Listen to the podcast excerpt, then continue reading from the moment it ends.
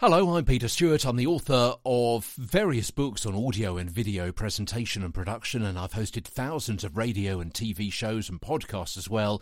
And also, I've been a voice trainer for the BBC and also studied with the prestigious Central School of Speech and Drama in London. And also, I'm a trained vocal first aider. So that's my background, those are my attributes, and that's why I decided to help you get a better broadcast, podcast, and video voice.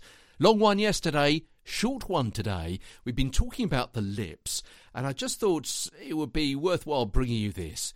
The muscle with the longest name of any in the human body is right here, connecting with the lips. It's the levator labii superioris alaeque nasi, and its main job is to open the nostrils and move the upper lip into a snarl like expression. And that's why it's sometimes called the Elvis muscle. From London, I'm Peter Stewart.